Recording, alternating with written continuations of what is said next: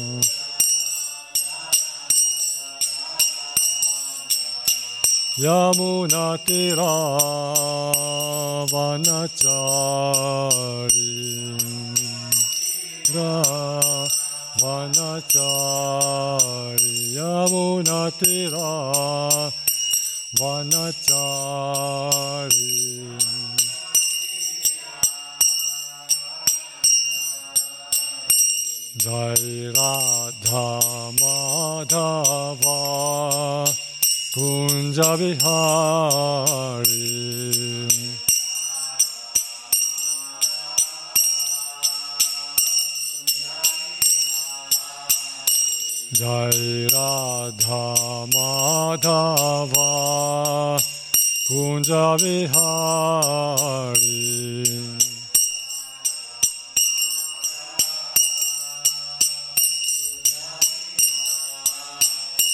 Jai Gopi Jana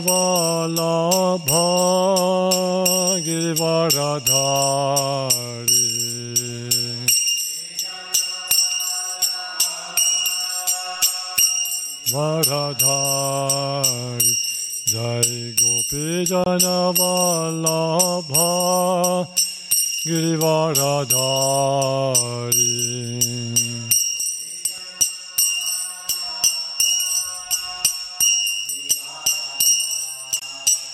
Yashodanandana Vraja Janaranjana Dana Vraja Janaranjana Yashodanandana Vraja Janaranjana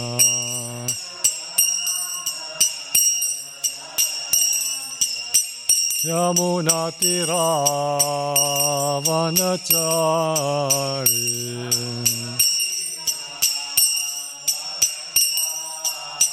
Yamunatira Vanachari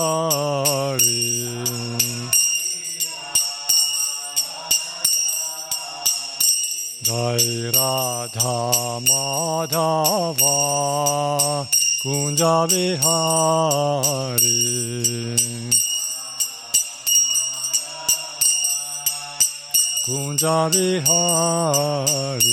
Hare Krishna Hare Krishna. Krishna Krishna Hare Hare.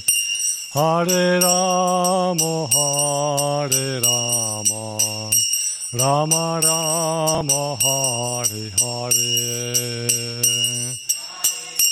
Krishna Hare Krishna Krishna Krishna Hare Hare. Hare Rama Hare Rama. Rama Rama Hare Hare. Hare Krishna Hare Krishna.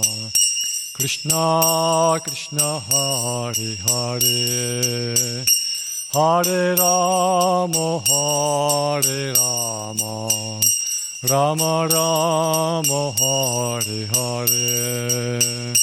Hare Krishna Hare Krishna Krishna Krishna Hare Hare.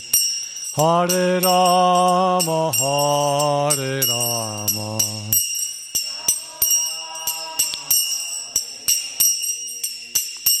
Hare Krishna, Hare Krishna, Krishna Krishna, Hare Hare, Hare Rama, Hare Rama, Rama Rama, Hare Hare, Hare Krishna, Hare Krishna, Krishna Krishna, Hare Hare, Hare Rama, Hare Rama, Rama Rama, Hare Hare.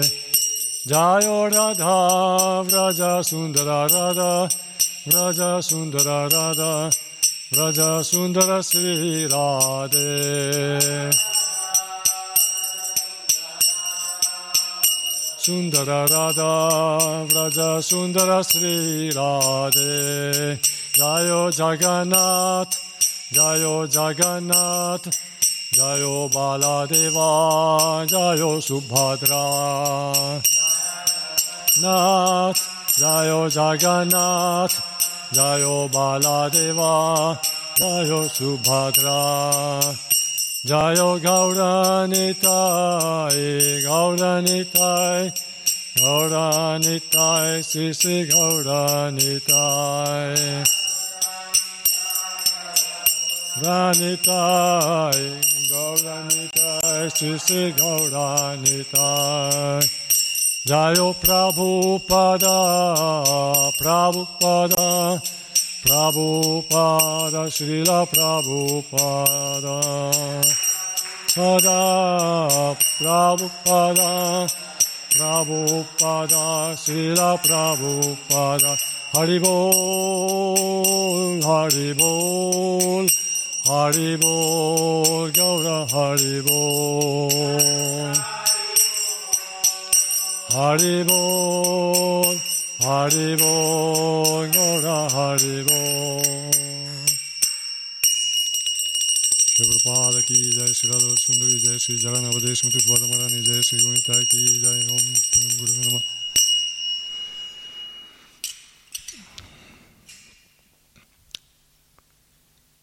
Om Namo Bhagavate Vasudevaya.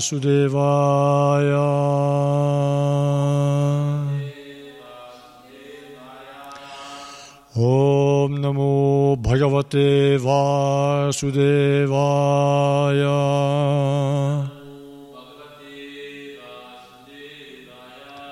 Om Namo Bhagavate Vasudevaya.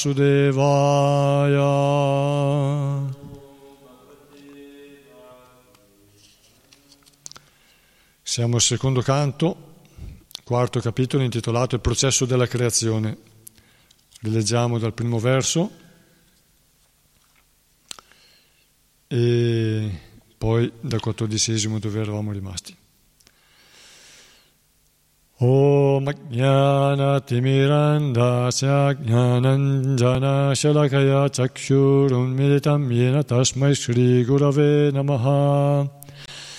Namo Vishnupadaya Krishna Prishtaya Bhutale. Srimate Bhaktivedanta Svaminiti Namine Namaste Sarasvati Deve Gauravani Pracharine Nirvishesha Shunyavadi Paschatya Deshatarine. Jaya Sri Krishna Chaitanya Prabhu Nityananda Sri Advaita Gadadhara Srivas Adi Gaura Bhaktavrinda Hare Krishna Hare Krishna Krishna Krishna Hare Hare. Hare Rama Hare Rama Rama Rama Hare Hare. Vancha kalpatarubhyascha kripa sindhubhyevacha patitanam pavanebhyo vaishnavebhyo namo namaha. Narayana namaskritya naram chaiva narattamam. Devim sarasvatim vyasam tato jayamudirayet Offriamo il nostro rispettoso omaggio al Signore Supremo Narayana, a sagionare il migliore tra gli uomini, alla Dea Sarasvati, Madre del Sapere, a Srila Vyasa Deva, l'autore, poi che quest'arma di conquista sia enunciata.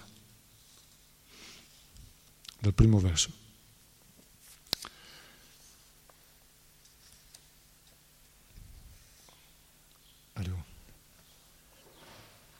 Sutta Goswami disse, dopo aver ascoltato le parole di Sukadeva Goswami relative alla realtà del sé spirituale, Maharaja Parikshit, il figlio di Uttara, concentrò fedelmente i suoi pensieri su Sri Krishna. Mosso dall'attrazione sincera che provava per Sri Krishna, Maharaja Parikshit poté rinunciare all'affetto profondo che lo legava al proprio corpo, alla moglie, ai figli, al suo palazzo, ai suoi cavalli ed elefanti, alle sue ricchezze, ai suoi amici e parenti e al suo regno incontestato. O nobili saggi, sapendo che la sua morte era imminente, Maharaj Parikshit, grande anima costantemente assorta in Krishna, rinunciò a ogni attività interessata, le pratiche religiose, l'acquisizione di ricchezze e la gratificazione dei sensi e si concentrò fermamente nel suo naturale amore per Krishna. Poi fece queste domande, esattamente come voi le state facendo oggi a me. Maharaj Parikshit disse, O dotto Brahmana, la tua conoscenza comprende ogni cosa perché tu sei libero dalla contaminazione della materia. Tutto ciò che hai detto è dunque perfettamente giusto.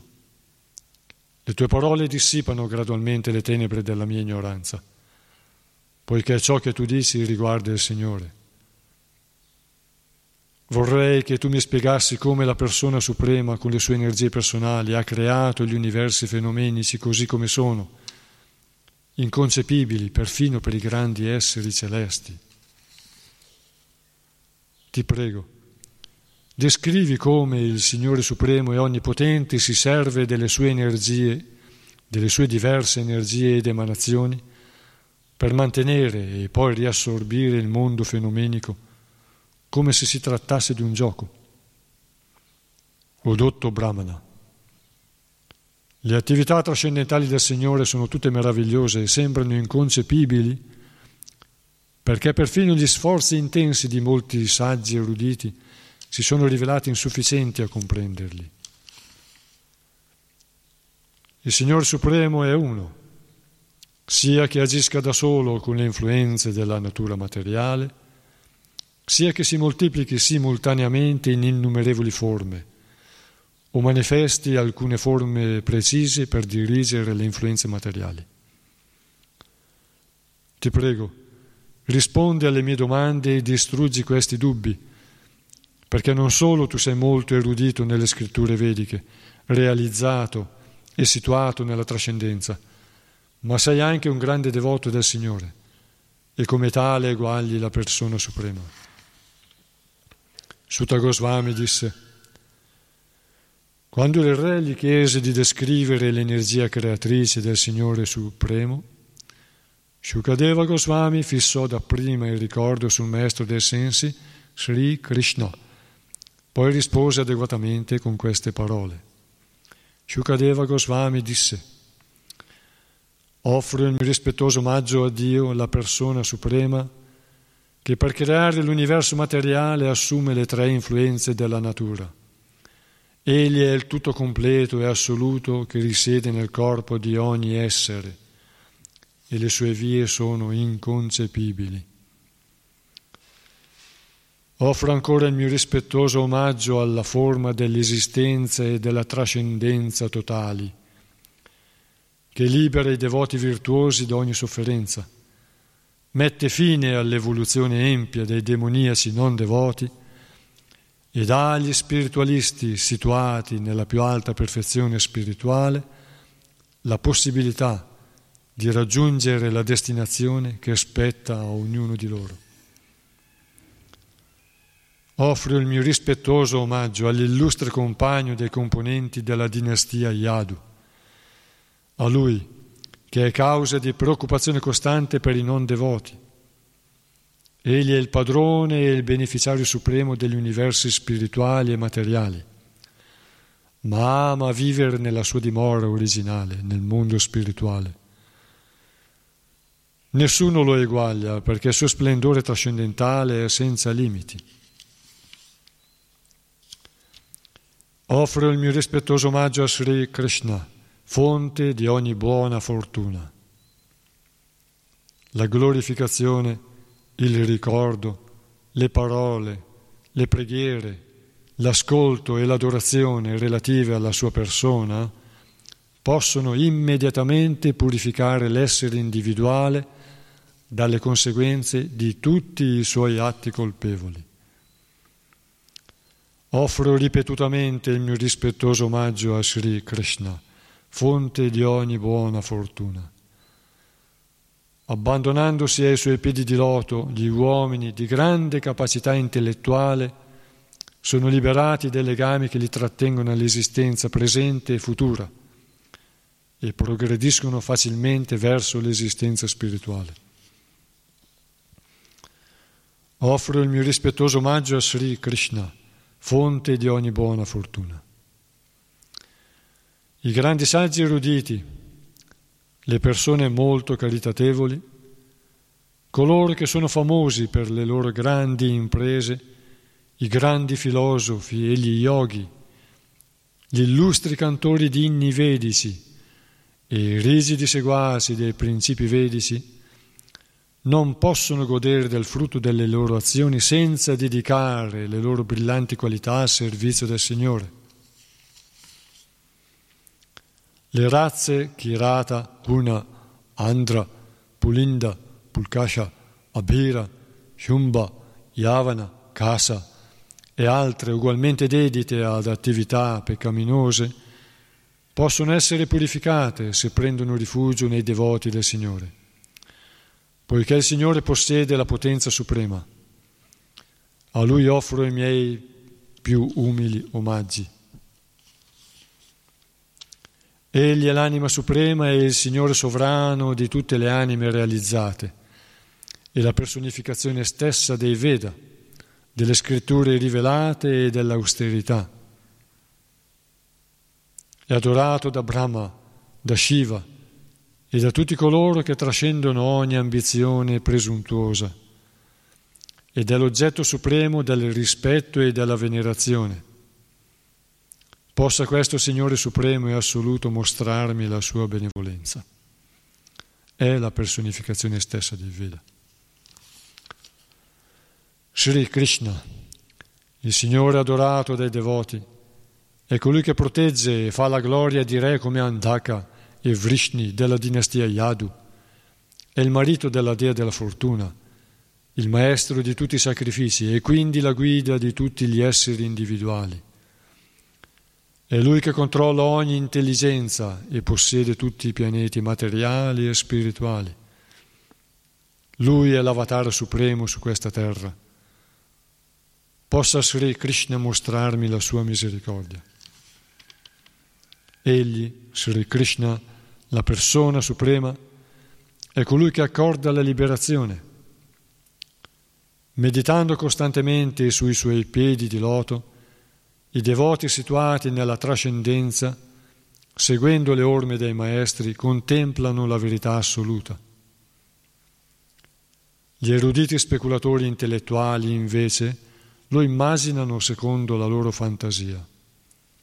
Possa egli accordarmi la sua benevolenza. All'alba della creazione, il Signore, presente nel cuore di Brahma, fece sbocciare la sua conoscenza potenziale, dando così l'impressione che questa conoscenza emanasse dalle labbra, dalle labbra di Brahma stesso. Egli gli infuse la conoscenza perfetta della propria persona e dell'opera di creazione.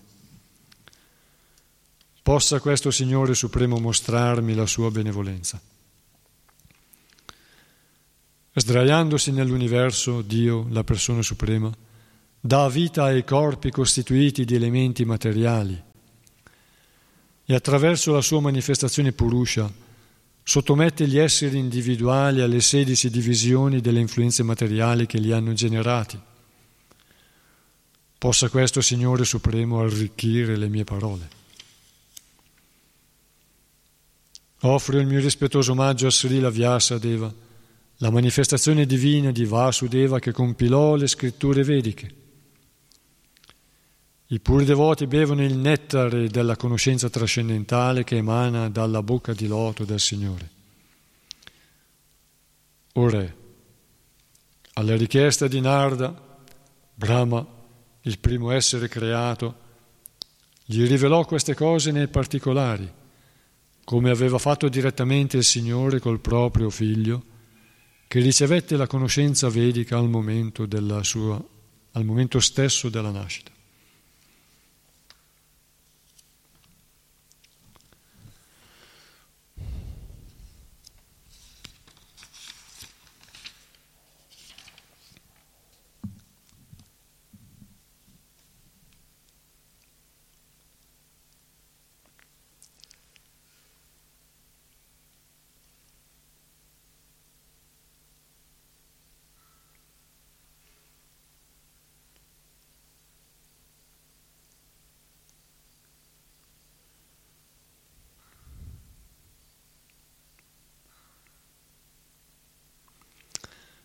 Namo namaste strishabhaya sattvatam vidurakashtaya muhu kuyoginam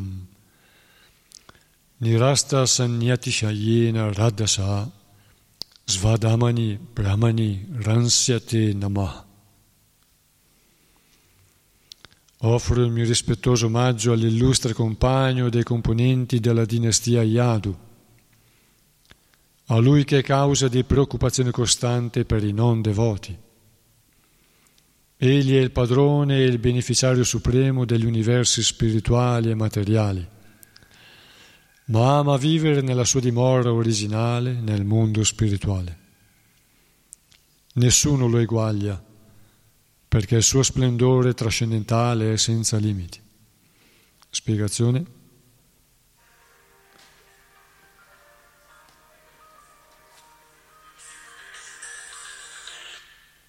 Tri sono al Bhagavatam, ti chiamo io dopo.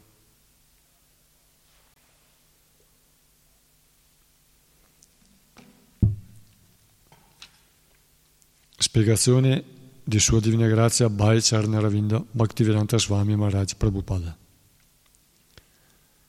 Le manifestazioni spirituali del Signore Supremo Sri Krishna presentano due aspetti.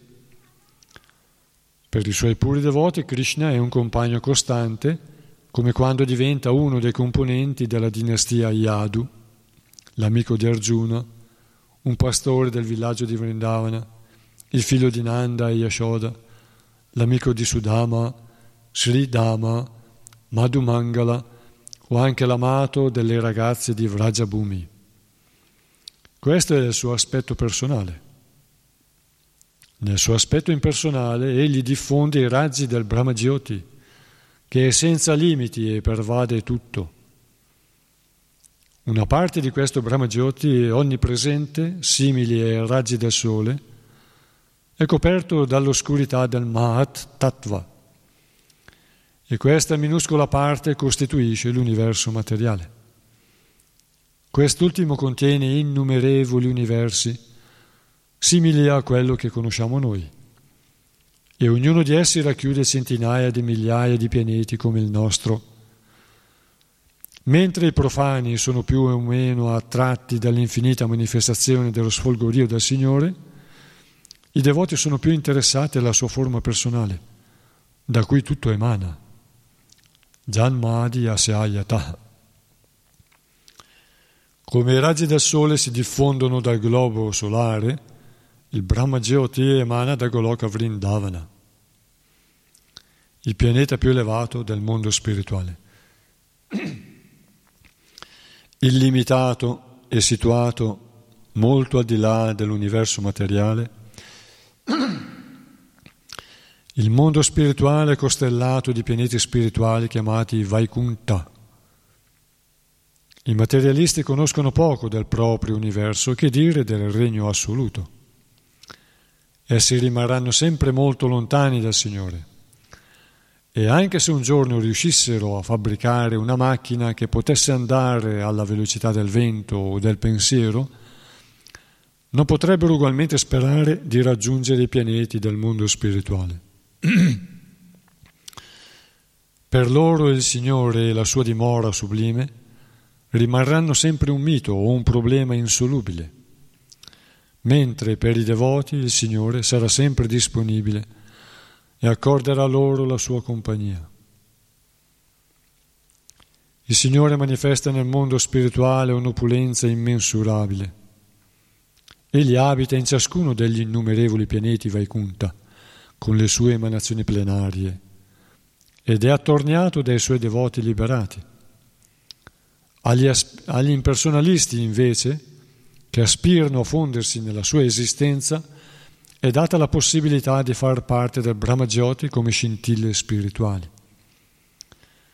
Essi non hanno alcuna qualificazione per vivere in compagnia del Signore sui pianeti Vaikunta o sul pianeta supremo Goloka Vrindavana, descritto nel nostro verso come Svadhama e nella Bhagavad Gita 15.6 come Madhama. Natat Basayate Suryo न शशङ्को न पवकः यद्गत्वा न निवर्तन्ते taddama paramam mama. Krishna dice, questo svadama non ha bisogno né della luce del sole o della luna né dell'elettricità. Questo Dhamma, questa dimora è suprema e chi la raggiunge non è più costretto a tornare nel mondo materiale. I pianeti Vaikuntha e Goloka Vrindavana emanano luce propria e i raggi che si diffondono da questo svadama del Signore formano il Brahmajyoti. Altri scritti vedici come la Mundaka 2.2.10, la Kata 2.2.15 e la Shveta Shvatara Upanishad 6.14 sostengono questa affermazione. Natatra Suryo Bhati Nachandra Tarakam Nema Vidyuto Bhanti Kuto Yamagnihi Tameva Bhantam Anu Bhati Sarvam Tasya Basa Sarvam Idam Vibhati. Questo verso afferma che lo Svadama non ha bisogno per essere illuminato né di sole, né di luna, né di stelle, né di elettricità, e tantomeno di semplici lampade, anzi, Ogni luce ha origine da questi pianeti luminosi per natura e non è altro che il riflesso della radiosità dello Svadama. Chi è abbagliato dallo sfolgorio del Brahmajoti impersonale non può conoscere l'aspetto personale della trascendenza. Perciò nella Sri Upanishad, mantra 15, il devoto prega il Signore di scostare il suo abbagliante sfolgorio e permettergli di contemplarlo così com'è. Patrena satyasya pihitam mukham tatvam pushan apavrinu satyadharmaya drishtaye. O Signore, tu sei il sostegno di, cosa, di ogni cosa materiale e spirituale e tutto fiorisce grazie alla tua misericordia. Il servizio di devozione offerto alla tua persona, il Bhakti Yoga, rappresenta la vera religione, il Satya Dharma. E io ho adottato questo servizio d'amore. Ora, per favore, proteggimi mostrandomi il tuo vero volto. Ti prego, togli il velo irradiante del tuo Brahmajoti, affinché io possa contemplare la tua forma eterna di conoscenza e di felicità assolute.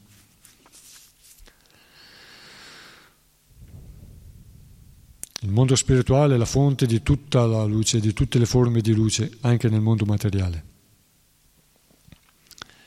E il sole è la fonte della luce nel mondo materiale. Senza il sole c'è il buio e non c'è la possibilità di vedere. Il sole è una luce così forte che quando l'atmosfera è pura, specie dopo grandi grandi acquazzoni, l'aria è pulita, e il sole manifesta proprio la sua luce così com'è, bianca e si dà un'idea dello sfolgorio del Brahman, del Brahmajoti, la luce del Brahman. E il sole, che è fonte di luce, ha una luce così forte che se noi lo guardiamo non vediamo più niente. Sembra un paradosso, ma la luce fonte della possibilità di vedere, così forte ci toglie la possibilità di vedere, non vediamo più niente. Così, perché i nostri sensi non sono fatti per reggere quella luce. C'è una tecnica, Surya Drishtaye, una tecnica eh, antica, vedica, che è quella di dare energia al corpo osservando la luce del sole, iniziando poco dal mattino quando è rossa. È una tecnica che non si può improvvisare, come ogni tecnica va seguita in modo metodico e scientifico. Ma chi segue questa tecnica, quei pochi riescono a seguirla, hanno la possibilità di guardare il sole per molto tempo senza più rimanere accecati, perché la potenza del sole dà potenza alla vista però va fatto in modo graduale secondo questa tecnica. Così, per avere la possibilità di vedere ciò che è al di là di questo sfolgorio nel mondo spirituale, bisogna avere i sensi spirituali adatti. Questi sensi si formano in questo mondo, con le pratiche spirituali. Quindi la via della bhakti, l'amore per il Signore, fa sviluppare un concetto personale di Dio, non impersonale non più solo impersonale, ma fa evolvere a un concetto personale. E ci spiegano le scritture vediche che sono a Paulushea, al di là della percezione umana, sono scritture divine che rivelano la natura spirituale e materiale. Con la nostra percezione materiale arriviamo a sviluppare una conoscenza materiale molto limitata, fino a un certo livello. Perfino gli esseri celesti non riescono a capire come è è esattamente fatto il cosmo, anche solo il nostro universo. Lo dice il verso, un verso precedente, perfino gli esseri celesti non riescono a capire la complessità del cosmo, quindi le varie dimensioni e i limiti, i limiti che supera la natura, la creazione stessa di Dio, perché è opera sua, quindi è un'intelligenza divina, suprema. E a Abramo è stata data questa conoscenza suprema, come se fosse scaturita da lui. In realtà è stata data dall'intelligenza. È lui il proprietario di tutta l'intelligenza, dice il Bhagavatam. L'abbiamo letto anche stasera. E è lui che ha dato questa conoscenza a Brahma, suo figlio, al momento stesso della sua nascita, della sua creazione. Come se questa conoscenza scaturisse da Brahma stesso. E il potere gli ha dato di fare la creazione, nel modo complesso così com'è, inconcepibile perfino ai grandi esseri celesti. Quindi solo Brahma è in grado di capirla com'è. Ma anche Brahma non può capire come può agire il Signore all'interno di questa creazione perché egli supera anche la complessità di questa creazione. Infatti abbiamo visto nel si vede, si vede nel decimo canto, quando Brahma rapisce i pastorelli e per un attimo li nasconde a, a questo mondo. E in questo attimo passa un anno In quell'anno Krishna prende la forma di tutti i pastorelli, di tutti i vitelli, di tutte le mucche che sono state fatte nascoste da, da Brahma col suo grande potere mistico. E anche Brahma rimane meravigliato di come il Signore ha potuto fare questo, come questo bambino, Krishna, questo avatara, eh, gli ha dimostrato di essere l'avatara supremo, la persona suprema. E ha superato perfino la capacità di comprendere di Brahma. E quindi Brahma ha rivolto preghiera al Signore e l'ha riconosciuto un'altra volta come il Supremo. Preghiere di glorificazione gli ha offerto. E così, per vedere questa realtà che è oltre questo sfolgorio ci vogliono i sensi adatti, i sensi spirituali. Quindi l'anima si è preparata a percepire la realtà dei mondi e di quella realtà che c'è su quei mondi spirituali. Quindi non è più solo abbagliata e come scintilla spirituale si immerge in questo bagliore e gode di questa Satchitananda, di questa natura costante di felicità e di conoscenza eterna, che è il mondo spirituale già nel Brahmajoti, ma entra addirittura, supera questo bagliore e vede i pianeti luminosi con i suoi occhi spirituali aperti dalla, dalla realizzazione spirituale. Verso 15. Offro il mio ripetuto omaggio a Sri Krishna, fonte di ogni buona fortuna. La glorificazione, il ricordo, le parole, le preghiere, l'ascolto e l'adorazione relative alla sua persona possono immediatamente purificare l'essere individuale dalle conseguenze di tutti i suoi atti colpevoli. Spiegazione. Sri Shukadeva Goswami, la più alta autorità spirituale, Raccomanda qui la via sublime che permette di liberarsi da tutte le conseguenze dei propri peccati. Il kirtana, o la glorificazione del Signore, può essere compiuto in molti modi, con il ricordo della sua persona, recandosi nei templi per contemplare la murti, la forma del Signore sull'altare, offrendo preghiere davanti al Signore, o ascoltando i racconti che lo glorificano come quelli narrati nello Srimad Bhagavatam e nella Bhagavad Gita. Sarebbe un errore da parte del devoto credersi privo della compagnia del Signore e addolorarsi perché Egli non è presente fisicamente. Il canto, l'ascolto, il ricordo e le altre attività devozionali, tutte insieme, o solo alcune di esse, o anche una sola, ci permettono di entrare a contatto col Signore attraverso questa pratica del sublime servizio d'amore. Il suono stesso del santo nome di Krishna o di Rama riempie subito l'atmosfera di energia spirituale. Dobbiamo sapere con certezza che il Signore si manifesta là dove si compie questo servizio puro e assoluto. E chi pratica il kirtana senza commettere offese, gode della presenza reale del Signore. Anche il ricordo e l'offerta di preghiere producono gli stessi frutti se sono compiuti sotto la direzione di un maestro esperto. Evitiamo tuttavia di inventare nuove forme di servizio devozionale.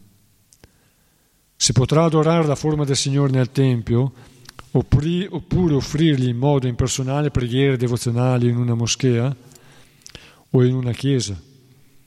Così si diventerà liberi dalle conseguenze dei propri peccati, a condizione però di stare molto attenti a non commettere coscientemente altri peccati e aspettarsi poi che siano perdonati grazie alle preghiere e all'adorazione. Peccare volontariamente contando sul servizio di devozione per annullare le conseguenze di questi peccati, namno baladhyasya hi papa buddhi. È la più grande offesa che si possa commettere nel compimento del servizio di devozione. L'ascolto è dunque essenziale, perché ci terrà lontano da questo tipo di caduta E per mettere in risalto il valore di questo ascolto, il Goswami invoca a questo proposito ogni buona fortuna. Qui si vede la conoscenza spirituale di Srila Prabhupada, la conoscenza spirituale dei principi spirituali presenti in tutte le religioni. Quindi il servizio di devozione che può essere compiuto in tutte le religioni. In quali modi? Nove vie. Sono nove i Veda che sono, hanno la capacità suprema di fare tutte le classificazioni in tutti i generi, in tutti i settori materiale e spirituale di riassumere la conoscenza in pochi punti, classificano il servizio di devozionale in nove forme. Lo elencano in nove forme. Quindi Shravana, Kirtana, Smarna, Padasivanam, Archanam, Vandanam, Dasyam, Sakyam, Atmanivedanam. Eh, Inizia con l'ascolto. Quindi eh, l'ascolto, kirtana, eh, la preghiera, parlare di Dio, glorificarlo, offrirgli preghiere, pregarlo, e smarnam, e quindi ricordarsi di Lui. Perché uno prega Dio? a un certo punto della sua vita, prega Dio perché gli hanno insegnato, ha ascoltato di Dio, gli hanno insegnato di Dio, gli hanno insegnato una religione. E quindi ha sviluppato un certo concetto di Dio, una certa conoscenza di Dio. Quindi inizia con Shravana. E poi gli offre preghiere. E qui Prabhupada dice, chiunque lo predica, chiunque lo prega, Si potrà adorare la forma del Signore nel Tempio, la forma del Signore, quindi personale, nel Tempio, oppure, oppure offrirgli in modo impersonale preghiere devozionali in una moschea o in una chiesa. Quindi in modo impersonale, anche chi ha concetto di Dio in modo impersonale può offrire preghiere. E quello, anche solo quello, è un'attività che può purificare l'anima e farla realizzare spiritualmente. Dice Sri Prabhupada. Tutte insieme queste nove forme di servizio e di devozione, o, qualcu- o alcune di esse insieme, o anche una sola, può rendere perfetta la vita e permettersi di godere della presenza reale del Signore.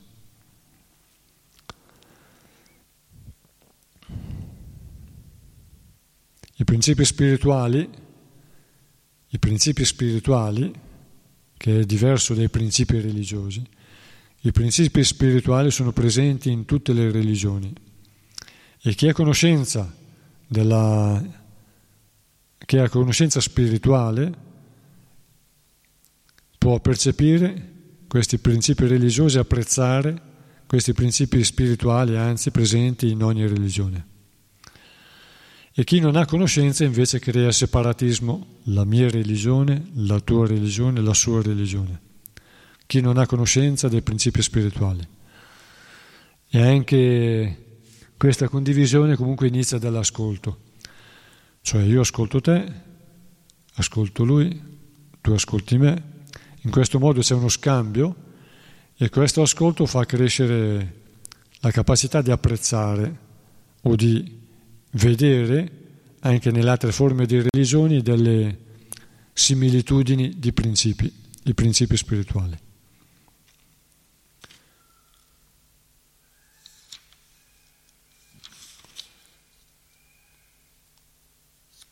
È questo di cui ha bisogno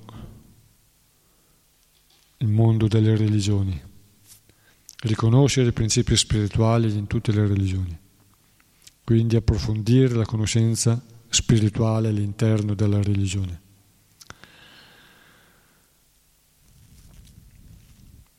E permettere di parlare e di ascoltare.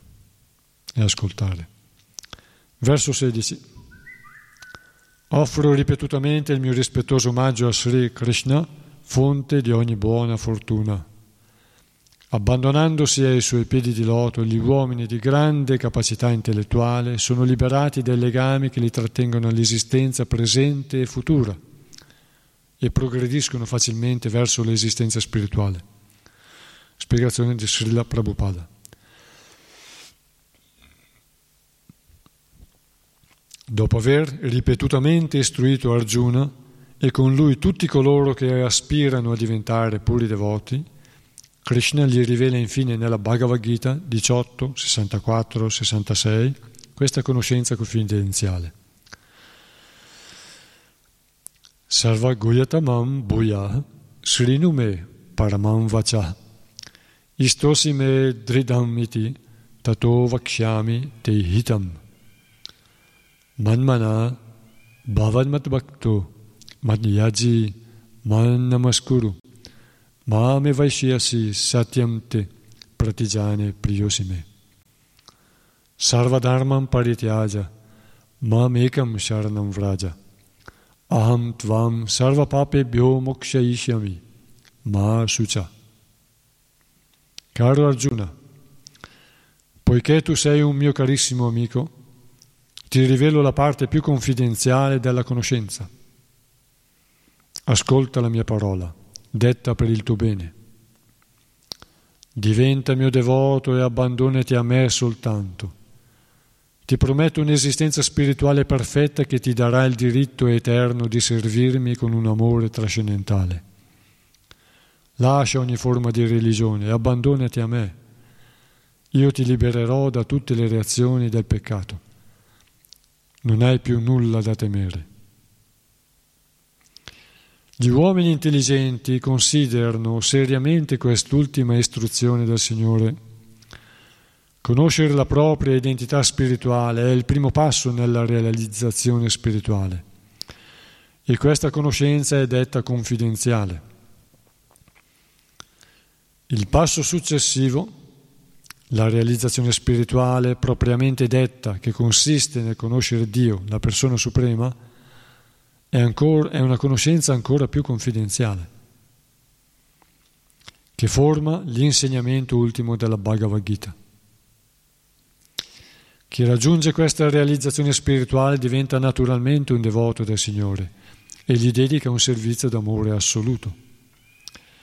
Questo servizio di devozione è sempre fondato sull'amore per Dio ed è completamente differente dai doveri abituali prescritti dal Karma Yoga dal Jnana Yoga e dal Dhyana Yoga.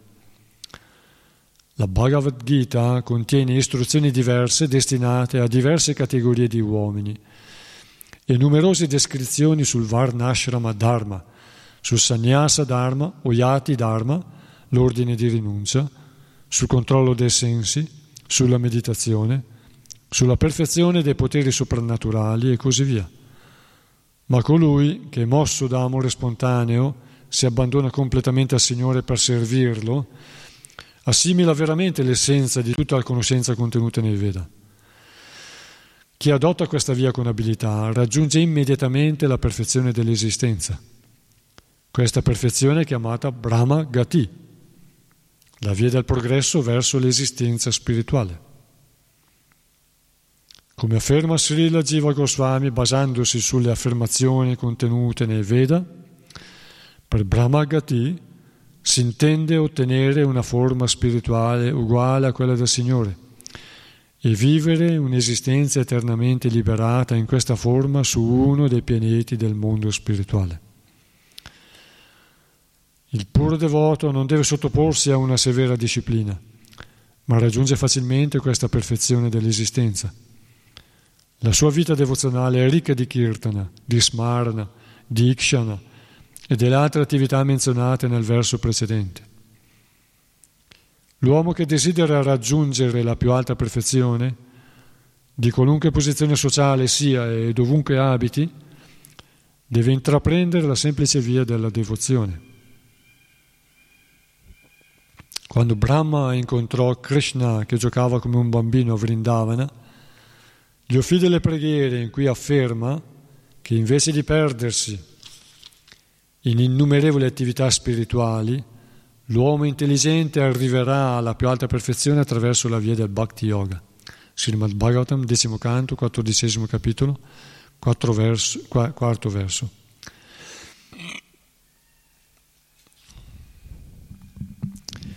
Shriya Sritim Bhaktim Udasya Yevi Bo Klishyanti Ye Kevala Bodha Labda Ye Teshama Sao Kleshala Eva Shishyate Nanyat Yatha Stula Tasa Vagatinam Tusha Vagatinam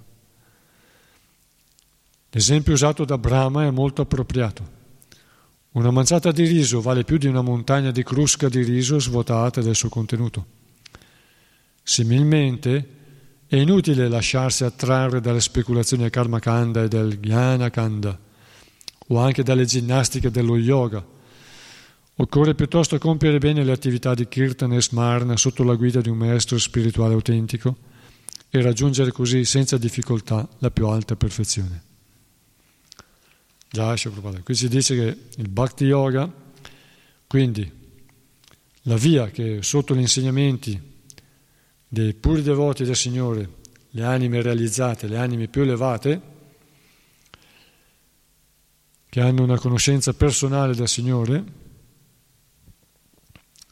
questo metodo del Bhakti Yoga, quindi l'unione con Dio, yoga, unione, come il gioco, l'unione, l'unione con Dio attraverso la Bhakti, l'amore, è la via più veloce insegnata seguendo insegnamenti del maestro spirituale che rivela questa conoscenza, questa, questi metodi, è la via più veloce per sviluppare la propria natura spirituale. e il collegamento col Signore. Più veloce del Karma Kanda, del Jnana Kanda e dell'Ashtanga Yoga, dello yoga fisico.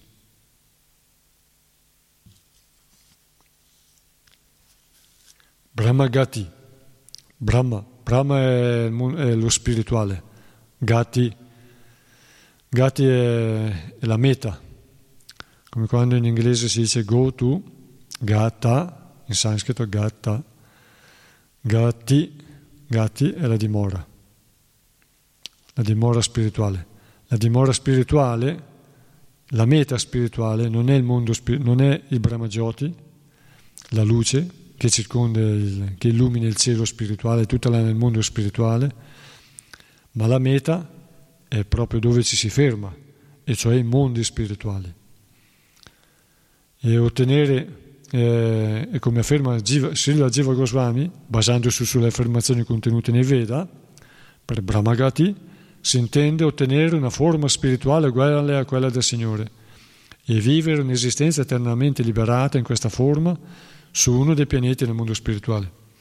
La dimora nel mondo spirituale non tutti hanno la forma di Vishnu, perché sono Sayuja, Salokya, Sasti, Samipya e Sarupya. Sono cinque le forme di liberazione. Sayuja, Sa, Yuja, quindi essere nella luce, Brahma Jyoti, Yuja, essere nella luce del mondo spirituale, forma, la prima forma di liberazione, che viene definita forma impersonale, perché non c'è un contatto diretto col Signore Supremo. C'è un contatto diretto e indiretto, perché la luce spirituale è egli stesso, emana da lui ed è la sua stessa natura, ma non c'è una relazione come quella che si ha con la persona suprema di Dio. Sayuja, Salokya, entrati nel cielo spirituale, coloro che sono personalisti raggiungono uno dei suoi pianeti, Salokya, raggiungono quel luogo, quel mondi, quei mondi, uno di quei mondi. Samipya, la compagnia del Signore, Sarsti, Sri, Sri, l'opulenza, Sarsti, raggiungere eh, possedere la stessa, la stessa opulenza che possiede il Signore e sarupia la sua forma, ottenere la sua stessa forma. Sayuja, Salokya, Samipya, Sarupya, Sasti. E quindi nel mondo spirituale non tutti hanno la forma di Vishnu Duta uguale al Signore Vishnu. Esistono tante altre forme. Il secondo canto dirà esseri celesti e demoni nel mondo spirituale adorano il Signore direttamente. Quindi le anime liberate raggiungono quel mondo a volte con una forma che è la loro precedente, ovviamente purificata e spiritualizzata, perfezionata, una forma spirituale. Noi vediamo anche in questo, nella nostra esperienza di vita, come cambia la, la faccia di una persona in base allo stato mentale. Lo vediamo anche noi con i devoti. I devoti che scendono dall'altare, dopo aver osservato il, il Signore perso- direttamente, servito e adorato, adorato il Signore, servito personalmente direttamente sull'altare nella sua bellissima forma personale, quando escono dall'altare sono radiosi, i loro occhi sono scintillanti. Così anche i devoti fanno eh, attività spirituali e Sankirtan. Tornano la sera con gli occhi radiosi, scintillanti come le stelle, come le gocce di rugiada, perché la loro natura spirituale è ravvivata, a contatto col Signore, a contatto con servizi che fanno piacere al Signore, che soddisfano veramente il Signore, il Signore lo ricompensa dall'interno. Così anche le forme di qua, nel mondo spirituale, sono perfezionate, sono radiose, brillanti, radiose, sono perfezionate spiritualmente. Il secondo canto ci insegna, demoni e esseri celesti servono il Signore sui suoi pianeti, nel mondo spirituale. Quindi non tutti hanno la forma di Vishnu Duta, Vishnu Duta è una delle forme di liberazione, prima c'è Salokya, quindi non hai la forma di Vishnu.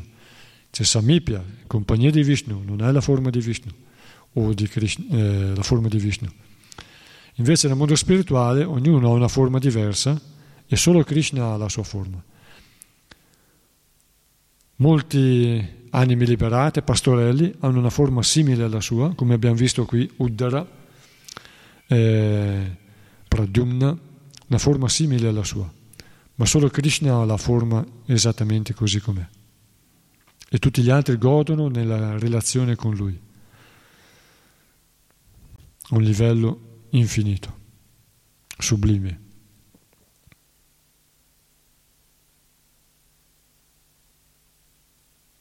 La prima forma di realizzazione spirituale è quella di capire che siamo anime spirituali. Questo è un principio spirituale in ogni religione, a parte qualcuna siamo anime spirituali. E il passo successivo, la realizzazione spirituale, propriamente detta, consiste nel conoscere Dio, la persona suprema. È una conoscenza ancora più confidenziale. E questa conoscenza ci viene data dalla Bhagavad Gita, o anche dallo Srimad Bhagavatam, da altri Purana. Chi raggiunge questa realizzazione spirituale diventa naturalmente un devoto del Signore e gli dedica un servizio d'amore assoluto.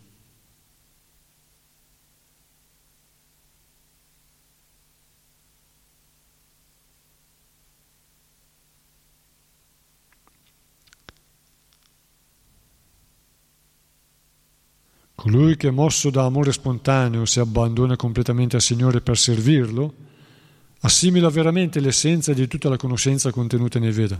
Chi adotta questa via con abilità raggiunge immediatamente la perfezione dell'esistenza. Questa perfezione è chiamata Brahmagati.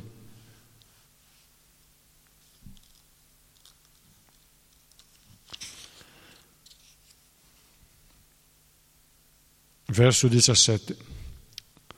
Offro il mio ripetuto omaggio a Sri Krishna, fonte di ogni buona fortuna. I grandi saggi eruditi, le persone molto caritatevoli, coloro che sono famosi per le loro grandi imprese, i grandi filosofi e gli yogi, gli illustri cantori di inni vedici e i rigidi seguaci dei principi vedici non possono godere del frutto delle loro azioni senza dedicare le loro brillanti qualità al servizio del Signore.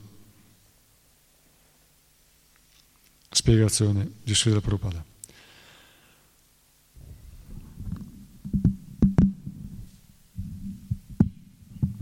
una grande conoscenza, una predisposizione a fare doni caritatevoli, l'arte di governare sul piano politico, sociale e religioso, la speculazione filosofica,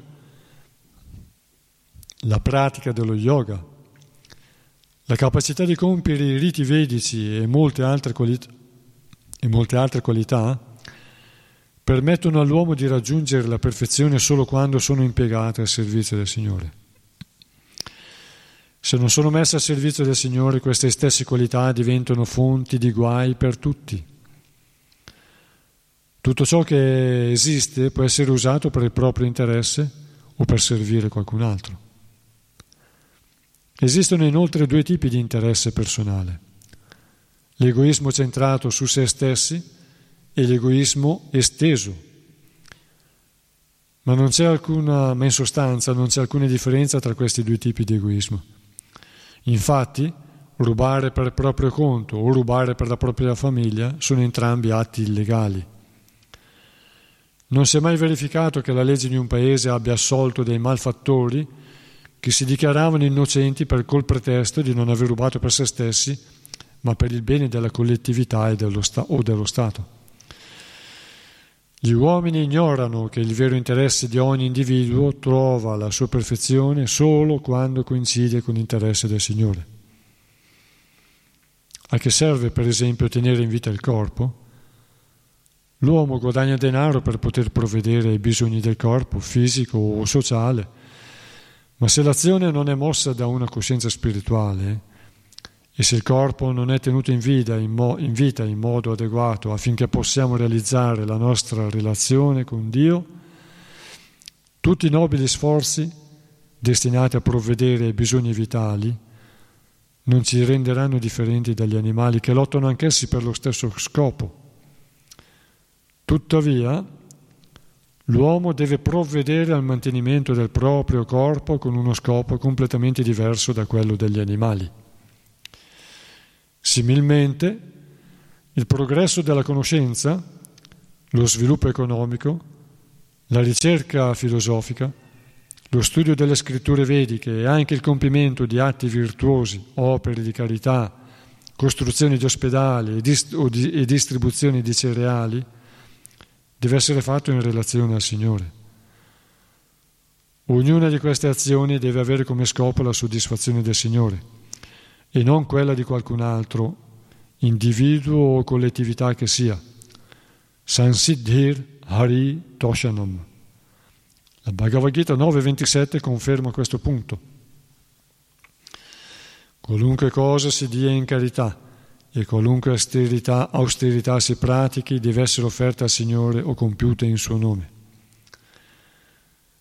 Gli abili dirigenti della nostra civiltà atea non potranno avere successo nei loro tentativi volti al progresso dell'educazione e della situazione economica, a meno che non diventino coscienti di Dio. E per diventare coscienti di Dio occorre ascoltare ciò che riguarda il Signore, fonte di ogni buona fortuna, così come Egli è descritto nella Bhagavad Gita e nello Srimad Bhagavatam.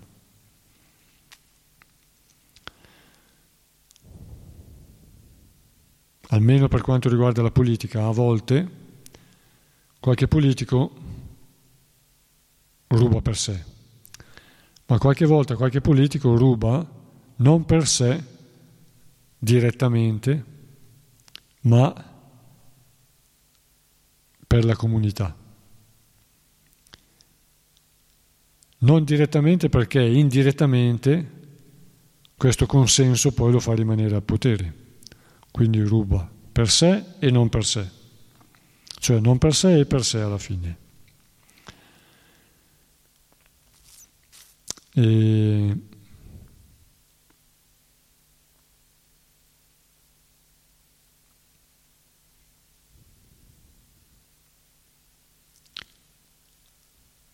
come dice la Bhagavad Gita,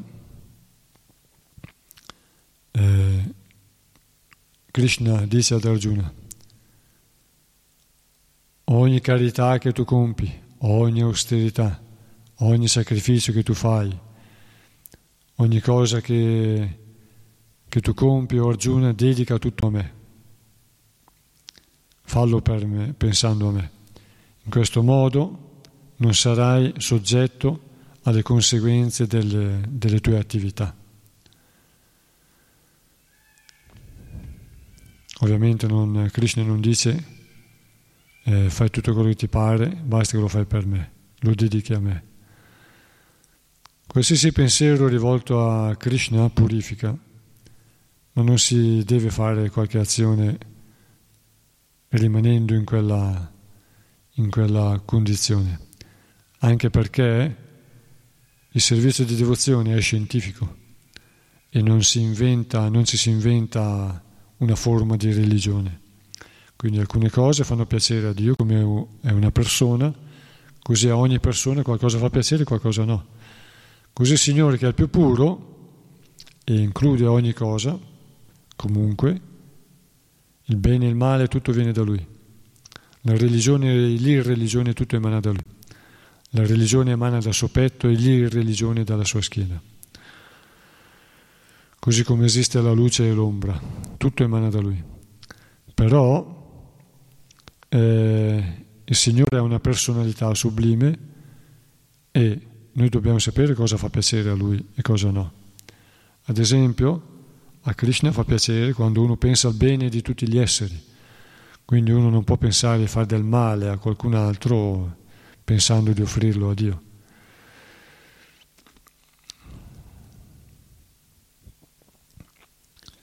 E quindi qui si parla in realtà del Varna Ashrama Dharma, quindi ognuno compie le attività che sono più consone alla sua natura, alla sua tendenza naturale e le compie per soddisfare il Signore, perché questo fa piacere al Signore. Ognuno prende la sua responsabilità e agisce con responsabilità, con onestà, con disponibilità, con collaborazione, con spirito di collaborazione, perché questo fa piacere al Signore. Ovviamente noi al giorno d'oggi non siamo in Satya Yuga, in cui c'era questo tipo di società. Anime perfettamente virtuose che agivano con responsabilità, collaborazione, disponibilità, onestà, benevolenza l'uno verso l'altro, rispetto e quindi le qualità della virtù, della, della bontà. Ma siamo in una condizione un po' diversa. Infatti in Satya Yuga non c'erano i Kshatriya. Noi siamo in una condizione un po' diversa e non c'è questo rapporto reciproco di rispetto e di collaborazione. Noi possiamo averlo e questo nostro comportamento sarà di esempio anche per gli altri. Però a volte ci vuole anche la capacità di discernimento con, cui, con chi stiamo trattando, in modo da non farci sfruttare la nostra energia preziosa. Disponibilità Buoni, come si dice in italiano? Buono sì, fesso no. È una parola un po' brutta, ma è come dire tonto. Buono sì, tonto no. Devoto in realtà è esperto nel relazionare con gli altri, li considera anime, però non permette che loro siano asini e ignoranti e e, e che rimangano in quella condizione sempre, pensando di poter stare in quella condizione e fare sempre così. Glielo può, glielo può permettere un po' di volte, ma in realtà ogni anima deve evolvere. Quindi anche Raugana, no Raugana, Jad poteva stare tranquillo a tollerare tutte le offese del re, poteva stare tranquillo ma lui voleva che quel re progredisse e ha cominciato a parlargli e a insegnargli. Ha detto, tu mi dici a me che, io, che tu sei il re e io sono schiavo, sono servo, ma un giorno posso essere io re e te servo. Già con questa frase ha risvegliato l'intelligenza dall'ignoranza di quel re e poi gli ha detto molto di più.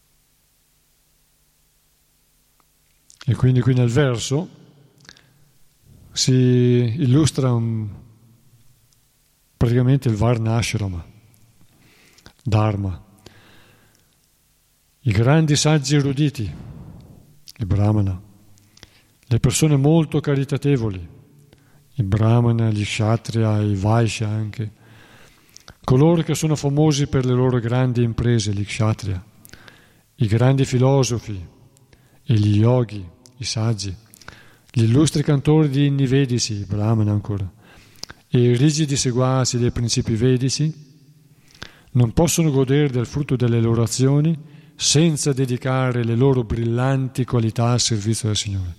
Questa è la società perfetta.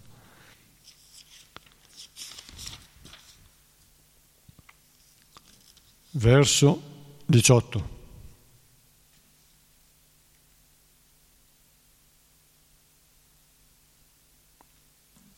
Le razze, le razze Kirata, Huna, Andra, Pulinda, Pulkasha, Abira, Shumba, Yavana, Kasa e altre ugualmente dedite ad attività peccaminose, possono essere purificate se prendono rifugio nei devoti del Signore, poiché il Signore possiede la potenza suprema.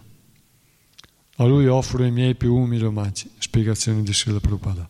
Kirata, provincia dell'antica Bharta Varsha, menzionata nella sezione Bhishma Parva del Mahabharata. I Kirata sono generalmente identificati con le tribù aborigene dell'India.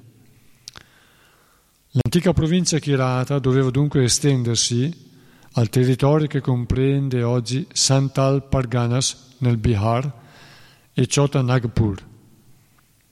Huna, la Germania dell'Est e una parte della Russia formavano la provincia degli Huna. Talvolta questo nome è dato anche ad alcune tribù che vivono sulle montagne. Andhra, provincia dell'India meridionale menzionata nel Bhishma Parva del Mahabharata, porta ancora oggi lo stesso nome. Pulinda, il Mahabharata Adi Parva 174-38 menziona gli abitanti della provincia Pulinda, territorio che fu conquistato da Bhimasena e Sahadeva. Il popolo greco costituisce i Pulinda. E nel Vanaparva del Mahabharata si trova scritto che la razza non vedica di questa parte del mondo avrebbe un giorno governato la terra intera. Questa provincia era un tempo una delle province di Bharata. I suoi abitanti erano re kshatriya, ma poiché in seguito essi si allontanarono dalla cultura brahminica furono chiamati mleccia, ciò che i pagani sono per il cristianesimo e i kafir per l'Islam. Abira. Questo nome appare in due parti del Mahabharata, il Sabha Parva e il Bhishma Parva. Questa provincia si trovava lungo il fiume Sarasvati nel Sindh. Ciò che oggi porta il nome di provincia del Sindh si estendeva un tempo fino alla riva opposta del Golfo Arabico e tutti i suoi abitanti erano conosciuti con il nome di Abira. Questo popolo era sotto la dominazione di Maharaj Yudhishthira e secondo le affermazioni di Markandeya anche i mleccia di questa parte del mondo avrebbero regnato su Bharata. E questa previsione si avverò come nel caso del Pulinda. Alessandro il Grande era alla testa dei Pulinda che invasero l'India, l'India e Muhammad Ghazi fu il capo degli Abira che a loro volta conquistarono e invasero l'India. Questi Abira sono di origine kshatriya ed erano fedeli alla cultura brahminica, ma in seguito ruppero ogni legame con la loro cultura originale. La storia ci rivela che per paura di Parashurama alcuni kshatriya cercarono rifugio nelle regioni montuose del Caucaso. Vennero così a formarsi gli Abira e la terra da loro, chiama, da loro abitata fu chiamata Abira Desha. Shumba o Kanka. Gli abitanti della provincia Kanka dell'antica Bharata, anch'essa menzionata nel Mahabharata. Yavana Maharaj Yayati affidò a uno dei suoi figli, chiamato Yavana, il regno della Turchia. I turchi discendono dunque da Maharaj Yavana e portano il suo stesso nome. Di conseguenza, anch'essi appartenevano alla classe degli kshatriya, ma in seguito abbandonarono la cultura brahminica e passarono allo stato di Mlecha Yavana.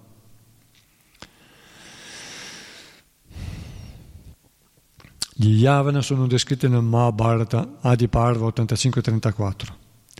Ci fu anche un principe Yavana chiamato Turvasu, il cui territorio fu conquistato da Sahadeva, uno dei cinque fratelli Pandava. Spinti da Karna, gli Yavana dell'Ovest si unirono a Duryodhana nella battaglia di Kurukshetra. Fu predetto anche che questi Yavana avrebbero conquistato l'India, il che si avverrò. Kasa. Gli abitanti del Kasa Desha sono descritti nella sezione Drona Parva del Mahabharata. Portano questo nome le popolazioni che hanno baffi sottili. La razza Kasa comprende dunque i mongoli, i cinesi e gli altri popoli dell'estremo oriente che corrispondono a questa descrizione. I nomi storici menzionati qui corrispondono a diversi popoli e nazioni del mondo. È dunque possibile per tutti, anche per coloro che compiono costantemente atti colpevoli, elevarsi a livello di uomini perfetti se prendono rifugio nei devoti del Signore.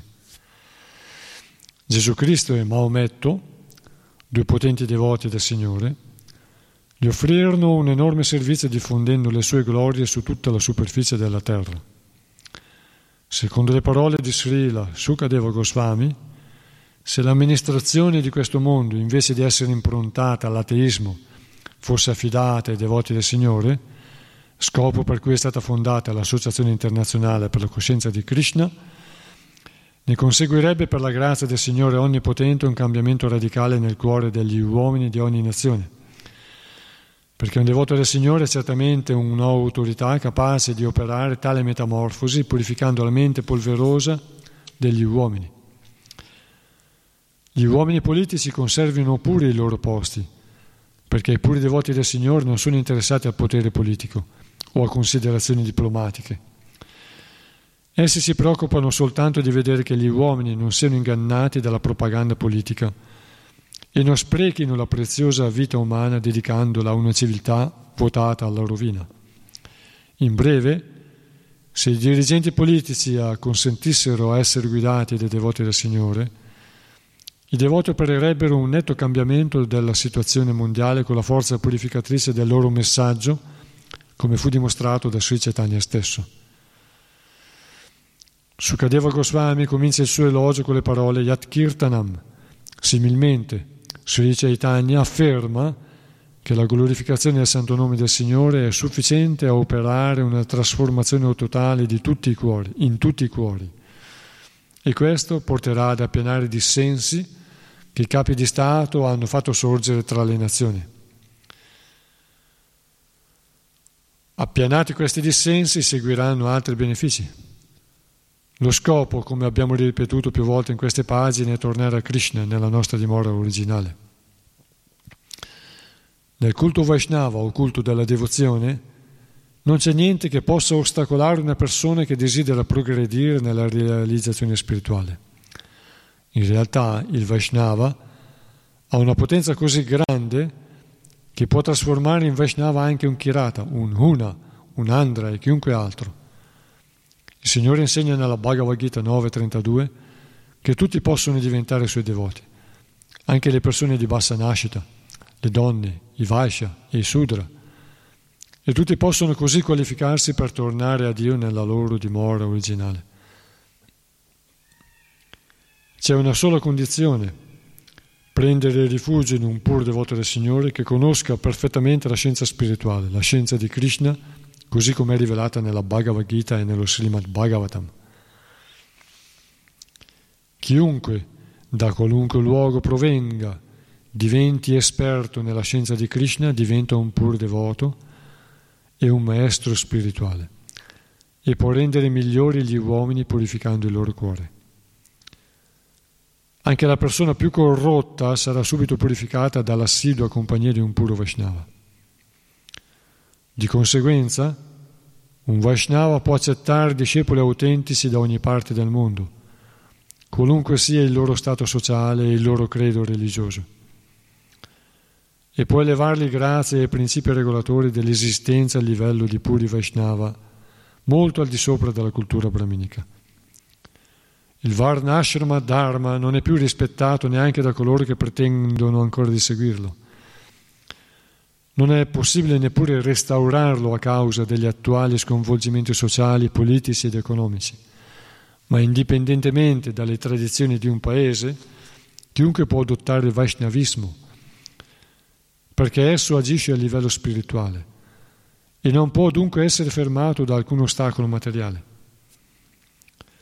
Secondo l'ordine di Sri Chaitanya Mahaprabhu, il messaggio della Bhagavad Gita e dello Srimad Bhagavatam deve essere diffuso su tutta la terra affinché tutti coloro che lo desiderano possano aderirvi.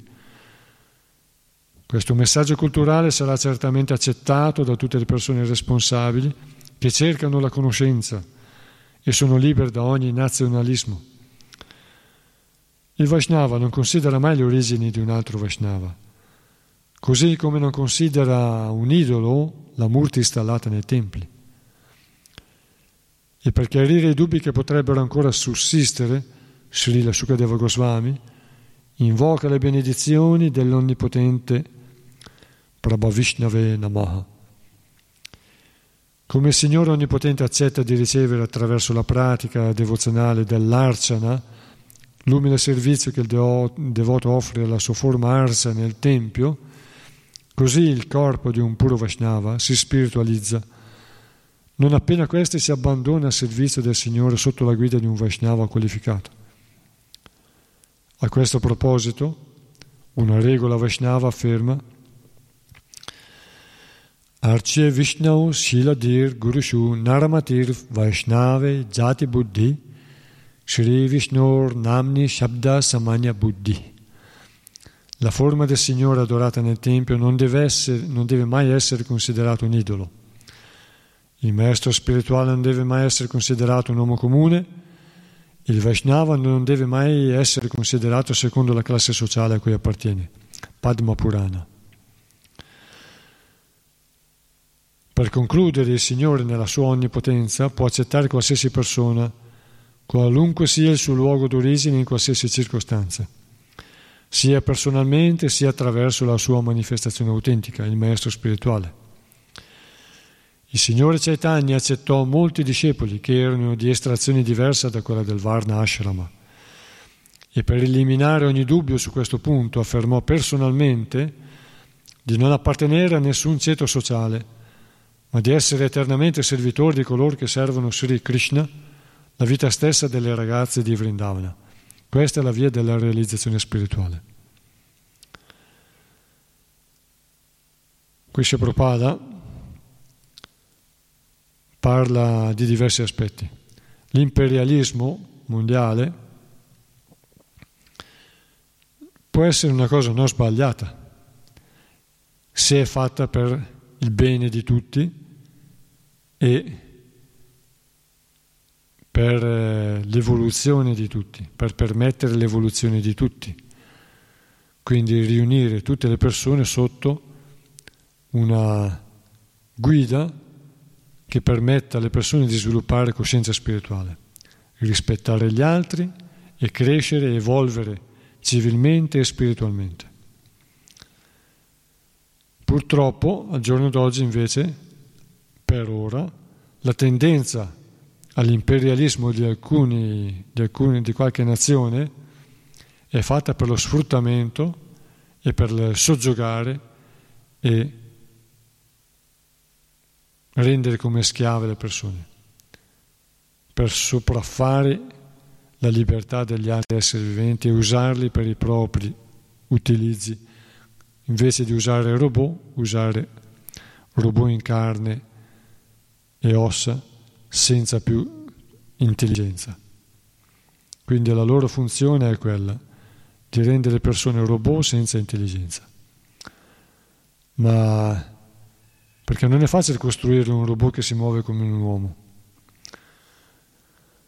Per cui per loro è molto più facile rendere un uomo un robot che svolge tutte le funzioni e l'azione con la perfezione del corpo umano, creato da Brahma.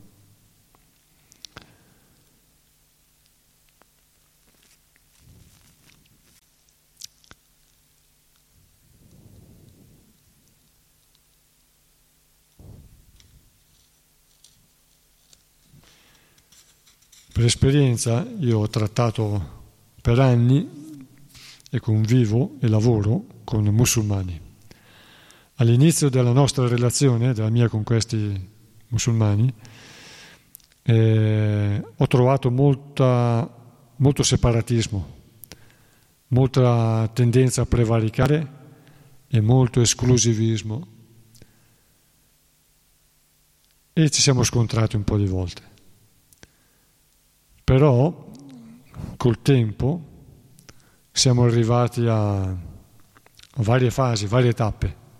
Siamo arrivati a un rispetto reciproco e un apprezzamento reciproco, con alcuni di loro specialmente con i quali sto di più, più tempo, giorni e giorni. E a volte c'è uno scambio di informazioni, di cultura anche, cultura generale, tradizioni. E io riconosco in esse le tradizioni vediche, perché i Veda erano diffusi in tutto il mondo prima. Ma non c'è bisogno di dirglielo, è buono lasciare a loro questa identificazione. E... Oppure gli passavo delle informazioni vediche sull'anima, l'inferno non è eterno, anche il paradiso non è eterno. Questo si trova nel, nel Corano non si trova il paradiso non è eterno. Però i loro studi hanno affermato, dopo tempo che ascoltavano queste cose, che anche l'inferno non è eterno, altrimenti Dio non sarebbe giusto. L'inferno è proporzionale alle colpe di chi le ha commesse. Quindi dopo si esce dall'inferno. Uno può andare in paradiso. Noi sappiamo che si torna anche a nascere, anche se uno va in paradiso poi si torna a nascere in, questa, in questo mondo, in questa dimensione umana, terrestre, terrena, di altre razze umane o anche razze di esseri celesti molto più evoluti, molto più avanzati, molto più facilitati nella vita, nel piacere, nell'esistenza, molto più evoluti. E, e altre cose. E siccome loro hanno tendenza a fare proselitismo dalla loro parte, per conquistare il mondo, allora queste informazioni mi sono accorto che lui le passava per predicare a altri italiani per farli diventare musulmani. Ma a noi non interessa questo, perché questo arricchimento di conoscenza, di cultura vedica, li rende migliori anche loro, gli fa aprire la mente anche a loro, fa aprire la mente, fa sviluppare comprensione di altre cose. Ad esempio, gli ho detto che esistono molti mondi abitati, esistono molte religioni, perché loro dicono l'Islam per tutto il mondo. Ma gli ho detto, eh, i Veda dicono, il mondo nei Veda dice, anche se tu mi conquisti, per quanto tempo mi terrai? Miliardi di anni sono passati regni e religioni, tantissime, come le onde del mare. Quindi anche se tu mi conquisti, per quanto tempo mi terrai? Lo dice il Bhagavatam. E lo dice il pianeta Terra nel Bhagavatam. E quindi questa loro tendenza, questa sua tendenza un po' di tempo fa di predicare per conquistare, per per farsi vanto di sé e della loro religione, in realtà col tempo l'ha fatto diventare più ricco di conoscenza e migliore. È diventato migliore, più rispettoso, sa che la relazione è tra me e Dio, tra te e Dio, quindi io non devo guardare se tu fai il Ramadan, se tu fai il digiuno, non devo guardare se tu canti giri o no, io devo fare la mia parte, devo pensare alla mia liberazione, alla mia perfezione. Ti posso aiutare, ma non devo fare poliziotto con odio, con senso di castigo. Lo fai questo? Quella è una tendenza separatista, è il Kanishta Adhikari, è la classe più bassa di spiritualista. Vede solo lui e Dio e al massimo i suoi correligionari, correligiosi, i legionari non c'entrano, con i suoi correligiosi. E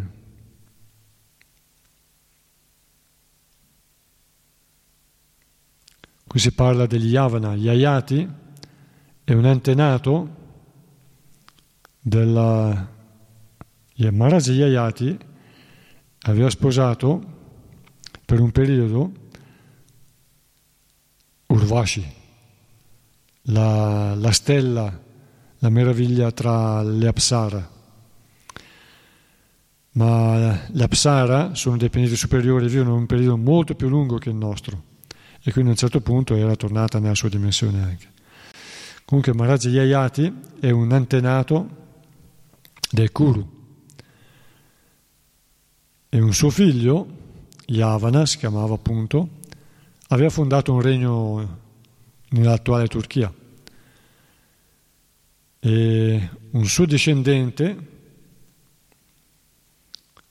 Turvasu, aveva conquistato aveva succeduto a, questa, a, questa, a questo regno.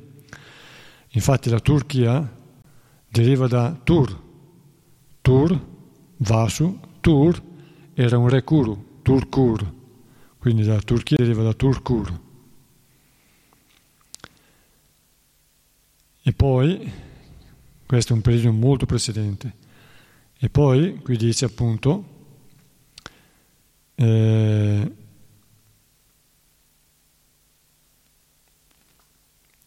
che questi Yavana della Turchia, spinti da Karna, si erano uniti a Duryodhana nella battaglia di Kurukshetra.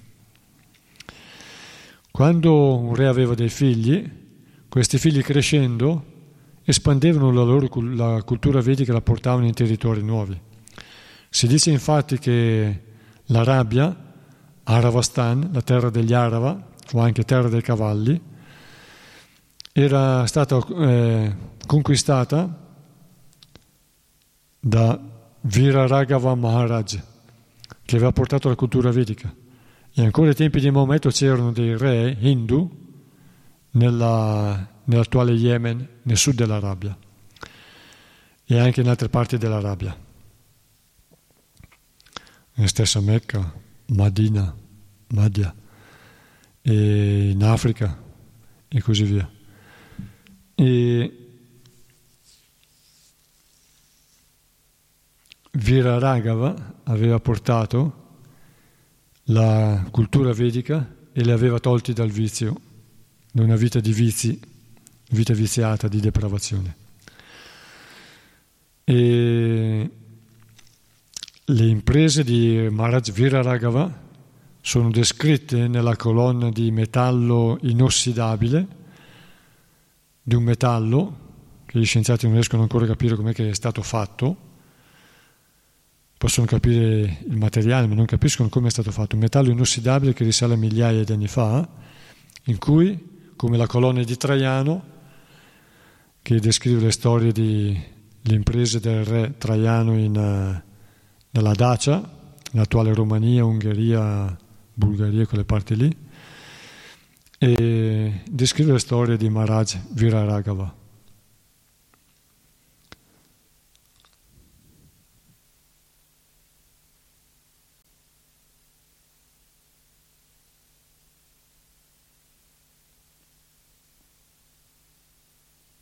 Gli Una sono gli Unni, dice qui un popolo che ha in alcune parti abitava sulle montagne.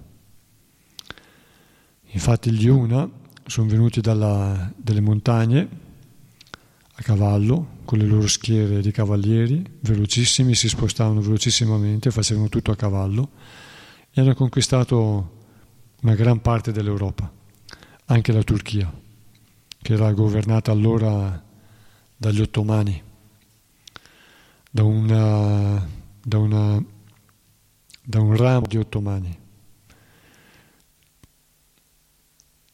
Poi loro stessi sono diventati musulmani e quindi hanno rafforzato l'esercito musulmano per conquistare l'India in tempi dopo, successivi.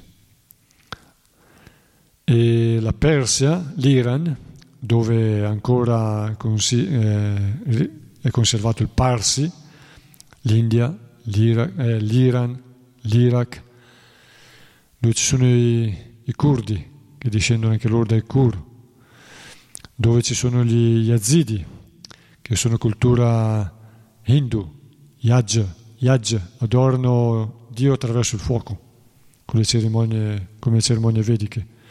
Compiono diverse funzioni stesso stile indi. E, e così pure gli zoroastriani, tutte culture derivano dalla cultura vedica, tutte religioni derivano dalla cultura vedica che al tempo d'oggi sono molto ostacolate.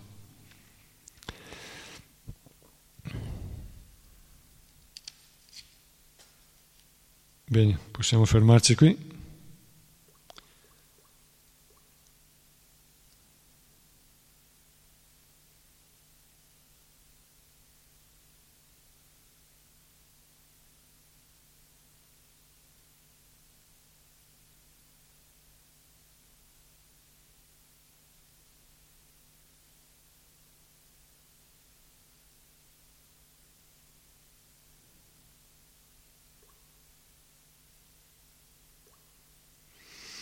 Vediamo un attimo se ci sono delle domande.